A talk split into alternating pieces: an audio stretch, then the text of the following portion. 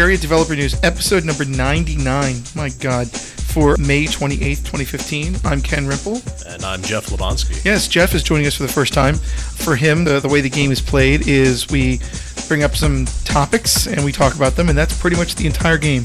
Um, we're starting to track some user group meetings that are going on, and so I wanted to bring a couple of them up. First of all, you can find information about the podcast at uh, chariotsolutions.com slash devnews. Uh, that'll take you to the page where you can find all the show notes and such. The first thing is that I'll be speaking at the ACGNJ, which is a New Jersey computing SIG user group for Java. Apparently, it's been around since the dark ages. Like the people there run that big computer show every year up near Trenton, and have been doing so since Bill Gates and uh, Steve Jobs have spoken there. So this is an offshoot of that one. I'm going to be speaking of all things at a Java users group about ECMAScript 6.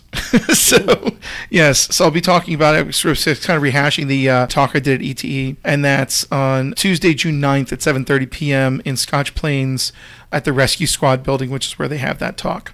The next thing is there's a Philly tech meetup called New Tech Meetup in Philly, and that's downtown on the 17th of June. We'll post information about that meetup up on the website. Saturday, June 20th is a Liberty JS conference. Um, I may or may not be speaking there. I put in a proposal. We'll see how that goes. And that's Impact Hub Philadelphia, and that's at libertyjs.com. And then actually, we have a, a, one of our guys, Don Coleman, who has been writing books on Bluetooth and all sorts of other things lately. He is going to be doing a Bluetooth low energy workshop along with uh, two other people who are collaborating on the book, Alasdair Allan and Sandeep Mistry, at the Solid Conference. And we'll post a link to that as well. I, yes. I have one thing to add, a topic near and dear to my heart. Yep. Uh, so the Postgres meetup is also on June 4th. Nice. Uh, at 6.30 p.m. at Venture Forth downtown in lovely historic Chinatown. We're going to be doing a uh, discussion about replication and why it's awesome. Bringing cloud scale to relational and acidity is also uh, it's quite a fun topic. A lot of the core developers of the Postgres engine are actually local to Philadelphia. Uh, so if you've got a hankering for some acidity in your transactions, these guys can really provide. Um, yeah, actually, you know what's funny? I talked at the uh, one of the user group meetings a couple of years back. It was a I was surprised to see all the committers there. I didn't realize they were Philadelphia natives. Yeah, it's a, actually there's a large group in Russia and a large group in Philly. Go figure. Isn't that strange? It is very strange. all right, so let's go to the news. Uh, and I guess the first topic I have here is that the two will become one that were once one and then became two. it sounds like a prophecy, doesn't it? Yeah, uh, Dune, Arrakis Desert Planet. Um, so. Um, cheesy Kyle MacLachlan movies. Uh, Any day. Yes. It's the guitar solos that get me. wait a minute. No, no, no. Different MacLachlan. Oh, wait, wait. Anyway, um, so Node.js and io.js. Uh, to give you a little background, a little while back, um, some developers on the Node.js team and people who were trying to commit changes to Node.js felt that the Node.js team at Joyent and the open source community they were sponsoring were moving too slow. They wanted to see some of the ECMAScript 6 features embedded. They thought that the version of V8, which Node runs on, was an older version, and they wanted to see progress. They did a fork. It's called io.js, and it's been running for a couple months. They put out a issue two or three months ago, issue one, 1664 on io.js on GitHub, which we'll post a link to in the show notes. And it turns out that they have decided after that issue, which was basically saying, should we merge back in again? That mm-hmm. caused a whole lot of forum communication back and forth, people saying, yeah, maybe it's time. And also, it turns out that the Node.js project lead has just stepped aside as well, kind of clearing the way for having a better refocus on both of the, the groups coming together and rewriting the, uh, Uh, I guess, adding Node.js features from io.js as well. So it's an interesting thing. It's kind of good that they're, they're bringing it back in again, just because you don't want to have a fork of yet another platform that people are trying to rely on. This is the true unless prom- it's going to be good, you know. Yeah, yeah, hopefully it'll be good. Sure. That's the true promise of uh, of open source and what it really. If your core developers aren't doing it right, you can usually give them a kick, good swift kick in the pants, and actually get some results. And apparently they and did. It's nice yeah. to see the process actually on occasion sometimes does work. yes. So we'll post the show notes to the announcement of the leader stepping aside, as well as the that interesting issue and kind of the comment at the bottom of that issue, basically saying, "Yep, we've agreed, and we're folding this forward." Happy ending. Yes. Um, did you post this one about uh, SQL Server 2003? Or Oh no, it's my Windows Server 2003. Windows Server. I'm sorry. Uh, yeah, so pour out a 40 for all your uh, your dead servers now. So Server 2003 has officially reached the end of its existence. It bereft of life. It uh, it, to it, it boots no more. Uh, it sings with a choir invisible. This Um, is a dead server. Yes, uh, you can actually pay Microsoft a, an extortion fee um, of I think six hundred a year per server instance to continue emergency reserve ultra backup Plan B support. The, the one guy that's still left on the project. Yeah, but that's basically it. Uh, so uh, it is time if you have old rusty clunking servers in your back office. Now is the time to upgrade them to the glorious joys of Server 2008. Or heck, virtual machines, right? I'm sure there's a fair number of VMs out there in VMware. That's where all the trouble ends up floating around. Right. Let's consolidate these servers and put them in whatever they are and forget about them. Yeah, yeah. Interesting. So, uh, another surface for zero-day exploits is uh, has joined. Oh yeah. Uh, hey, did you know? Uh, apparently there is Java 9, and I was not paying any attention to it whatsoever because Java 8 took what four years. It, it took slightly longer than they wanted it to. yes. However, looks like they're kind of getting their act together in terms of schedule for this. Um, they're saying that general availability is September of 2016. Wow. Uh, yeah, this was announced on May 27th, and this is at uh, codingeek.com. Uh, we'll post a link to this article. They have a schedule that basically says by December of this year, features will be complete, and by let's see, 721 of 2016, the summer of next year, they'll have a final release candidate, and then it's GA, GA sometime in September. Now, knowing how all projects slip, let's assume this has a factor of 1.5 to 4.5, and it could be, you know, the beginning of 2017. But if it's on schedule, it'll be sometime in uh, late 2016. And so I wondered what was in that, and th- these guys actually did a pretty good job of eliciting that. So the Jigsaw project, which is their goal, I know, yeah, finally, finally. um, OSGI without OSGI. Yeah. Yay. Yeah. So so that's modular source code, which is the ability to kind of load uh, modules uh, into the system at runtime, um, and that's Project Jigsaw. That will be going in. Uh, there will be a lightweight JSON API. Another hooray! Hooray. And it doesn't hurt. Um, that'll be in Java Util. Uh, and it'll be lighter weight than the other options that are out there, according to this article. Uh, there's an API update for the Process API. This will make it easier and platform independent to talk to and communicate with operating processes in Java. Ah, no more introspecting the com sun hierarchy for me. I guess. Right. So I wonder if this is a Windows box or not. Yeah. Right, right, I, exactly. I always love setting private interfaces to public through a reflection. Uh, makes me feel really good as an engineer. so that will go away, uh, hopefully, and you will be able to communicate without having to worry uh, too much about the operating system. Uh, that could be good. There is now going to be a segmented code cache. Uh, I guess that had only one before. This shows how much I know about the internals. But there's going to be a short duration cache for certain conditions, a long duration cache, and then a. I love this one. Go ahead and start talking about like the new PermGen, infinitely long duration cache. so That's very long indeed. Actually. Yes, it is. I- um, even after you stop the computer and put it away, it's still out there. Right, the Holy Ghost of caching. And so it says it will stay forever, forever JVM, eternal, or non method code. Hopefully, that's for nothing that you write that you redeploy. Okay, I feel like I need a little bit more on the internals to Yes. understand what that's all. Somebody's going to probably school me next ETE on that. And then the fifth thing is the actual money and currency API. So if you were looking to crash a stock market, you could make your own money. Uh, Yay! it- this will finally settle that debate because everybody, the, yeah, we've all run into people who put floats in, yes. Oh, God. um, uh, or even worse you yet, use it as as ints at pennies, which is also I, That's another insanity. yeah, yeah. So this will be nice. I wonder if it actually it, here's going to be another uh, gigantic API that's going to end up like uh, like the Java Time API. In fact, I'm looking at the source code here. It's money.of, or it gives you a monetary amount. And then I love the one fast money. Now, when you hear about fast money, you should not invest your dollars in fast money. No, No. Um, or you can just get a hover around with a free drink cup or something like that. But apparently, fast money focuses on performance. Okay, so we'll have to see what those are like when we get closer to it. Anyway, this is a codingeek.com. Leave off the extra G for savings, and uh, I'll post a link to that as well. are people really fighting for a money API now? I never thought of one. I, I've I've woken up in cold sweats from other APIs, but I've never worried. Well, now we have one to now, worry now about. Now we have one that uh, one less thing I can I can sleep through the night now, knowing that I have a financial package that keeps track of money correctly. Right, right, exactly. No more big num for me. Uh, hey, there's an article out here from Banyan Ops. Now, Banyan sounds like that Vine's Banyan from the 1860s, but um, there's a website called Banyan, banyanops.com, and it says, and this is scary, over 30% of official images in the Docker Hub contain high priority security vulnerabilities. Well, it only goes to show that if you can push something up to Docker and you're the average Joe, and it's an operating system image, chances are you're not doing the due diligence that an ops person's going to do to patch everything.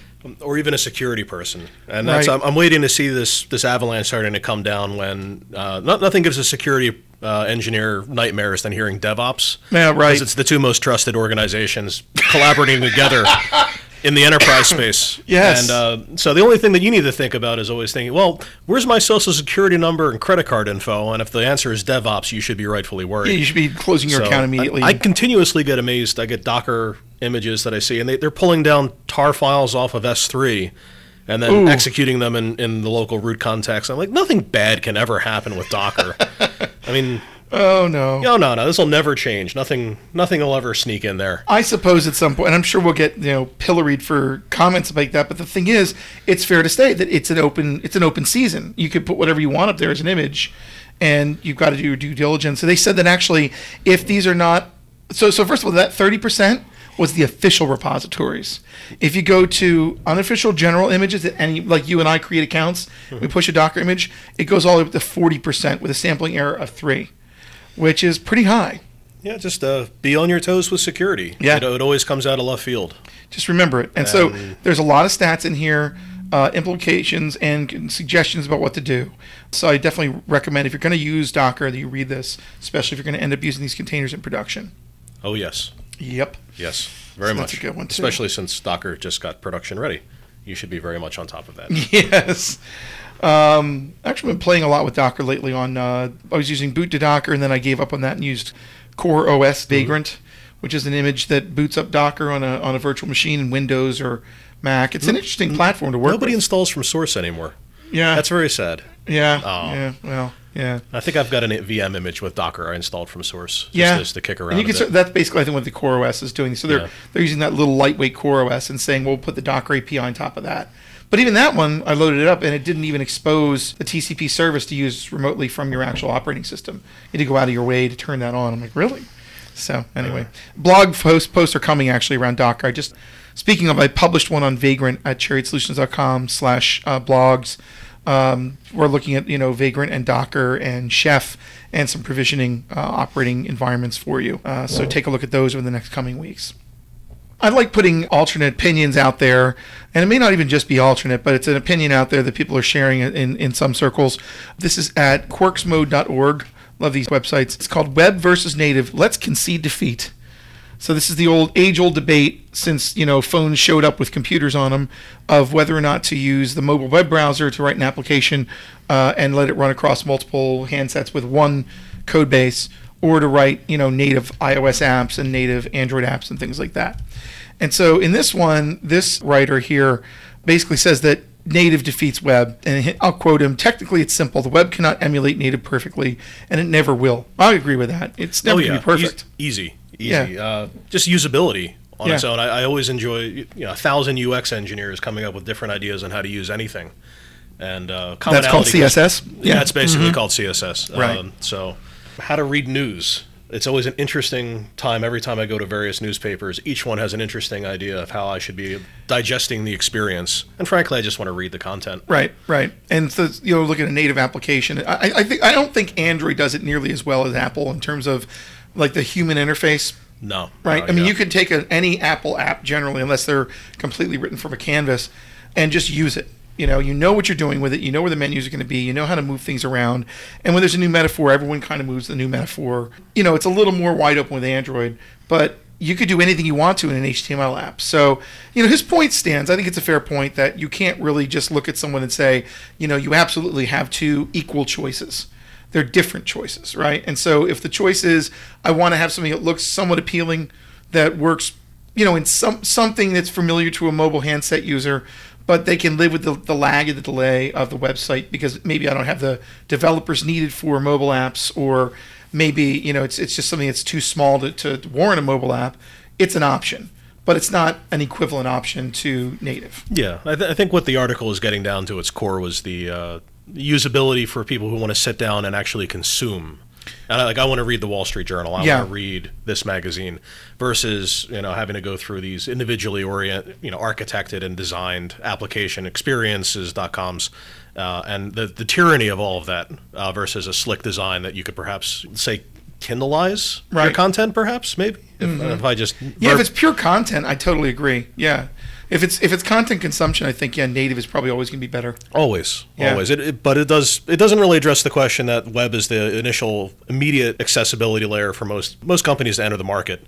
So Yeah. if, you're, if you're designing an app, uh, I mean, ten years ago you would consider whether you were writing in you know an MFC or uh, or Cocoa or whatever was going on. Nowadays you always go web first. Yeah. And if you have to, you'd start looking at branching out to, to OS X and Windows and all the other fun things. Right, right.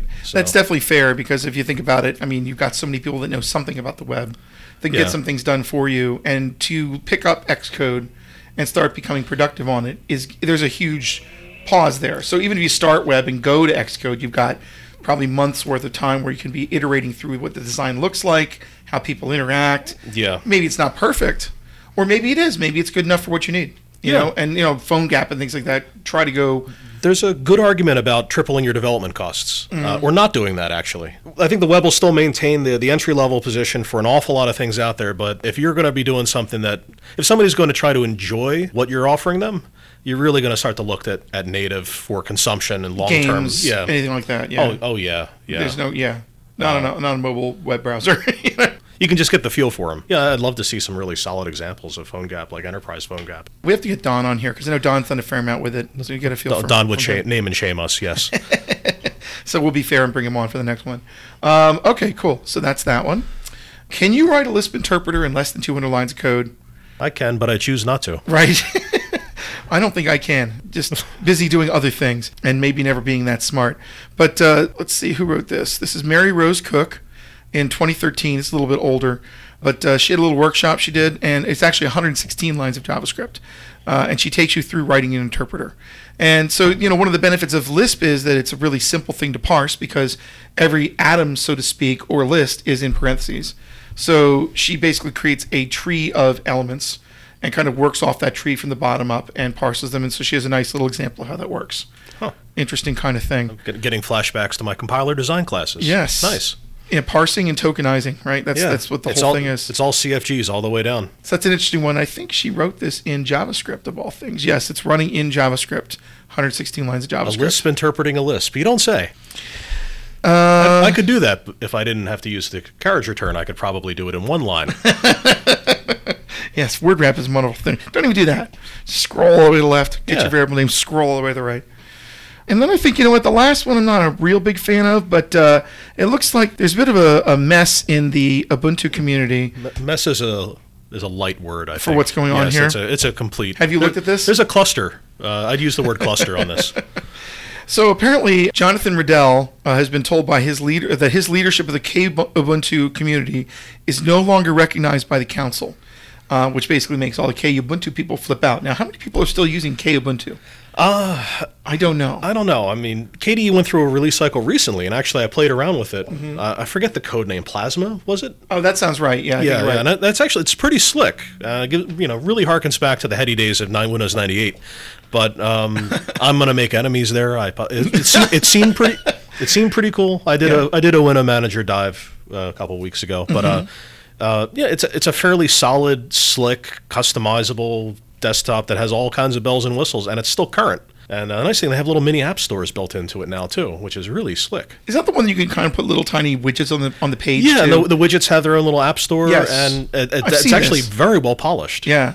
So I'm not sure what's going on here. Um, something they're talking about the Ubuntu Code of Conduct. What is it about the App Store licensing? Is that what it really is? It's about the, the Ubuntu licensing. Mm-hmm. It's about uh, licensing Ubuntu to variants, and there's some kind of politics involved with the the rights involved. I, I don't know the very deep specifics. I'm, I'm not part of the, the Ubuntu community process So at we'll, all. we'll have to watch this over time. I know that this is this is something that is you know ongoing here, and and there's a bunch of uh, flack going back and forth. It'll be interesting to see what happens with Kubuntu going forward. Yeah, yeah. There, there's a strong whiff of uh, politics in the air because Yeah. the, the allegations are not being published, and then Shuttleworth basically said that that's just too bad because you're fired.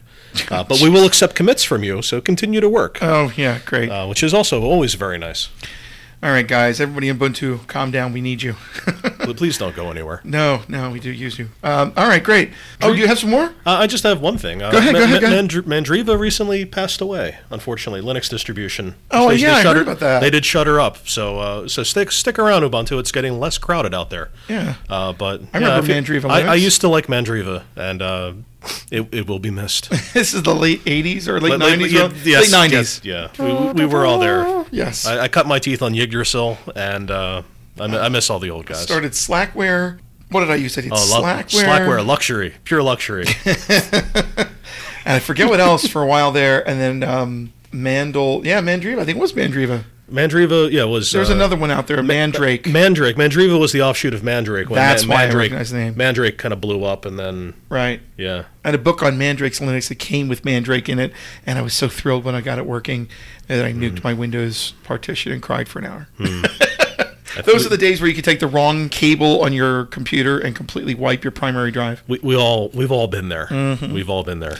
That's Uh. right. We walked uphill both ways in the bits. You had feet? Oh, you had luxury. In my day, All right. Well, that is the end Yeah, of the Dev News. So, uh, if you want to find out more information about the Dev News or anything else we do, head over to chariotsolutions.com. Dev News will get you to that site. You can look at all of our screencasts, all of our videos from Philly Emerging Tech. We have at least 15 now up online at uh, chariotsolutions.com slash screencast. And if you want the uh, published PDFs from the speakers, you can go to slash presentations as well. So that's it. So for the developer news, I'm Ken Rimple, I'm Jeff Levonsky. and we'll see you next time.